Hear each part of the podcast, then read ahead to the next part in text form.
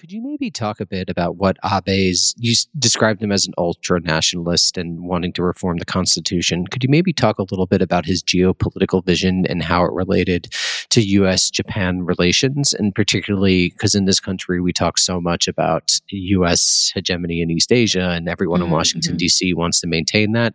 So could you maybe situate Abe within that context? Mm-hmm. Abe certainly was very cozy with with the US and Abe from, um, I forget the exact year, but was also working on a something that they called the Asian NATO. He was reaching out to India in this kind of idea about countering and containing uh, China. Yeah, so actually, this is from 2007, the Quadrilateral Security Dialogue.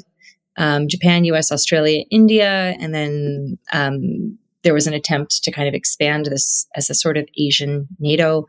Also, the, we're the official podcast of the Quad, actually. So uh, I hope that's not a problem. It's very sensitive for us. oh my god. Uh,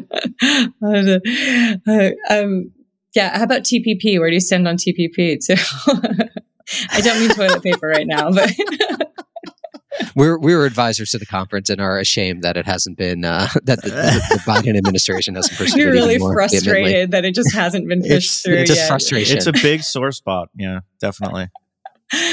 yeah. So so yeah. Um, and you know, part of his policies were about these kinds of liberated economic zones, deregulated economic zones, um, and things like that. And so yeah, and I mean, it was I think Abe may have been the first foreign leader to meet with Trump after Trump's election, or maybe the first to call him or something. And so Steve Bannon called Abe Trump before Trump, and I'm actually not sure what he meant by that, but certainly he he managed to I don't know push through a lot of the things on his agenda, even though a lot of the population is ostensibly, you know, against it. A lot of the population is really for the peace constitution.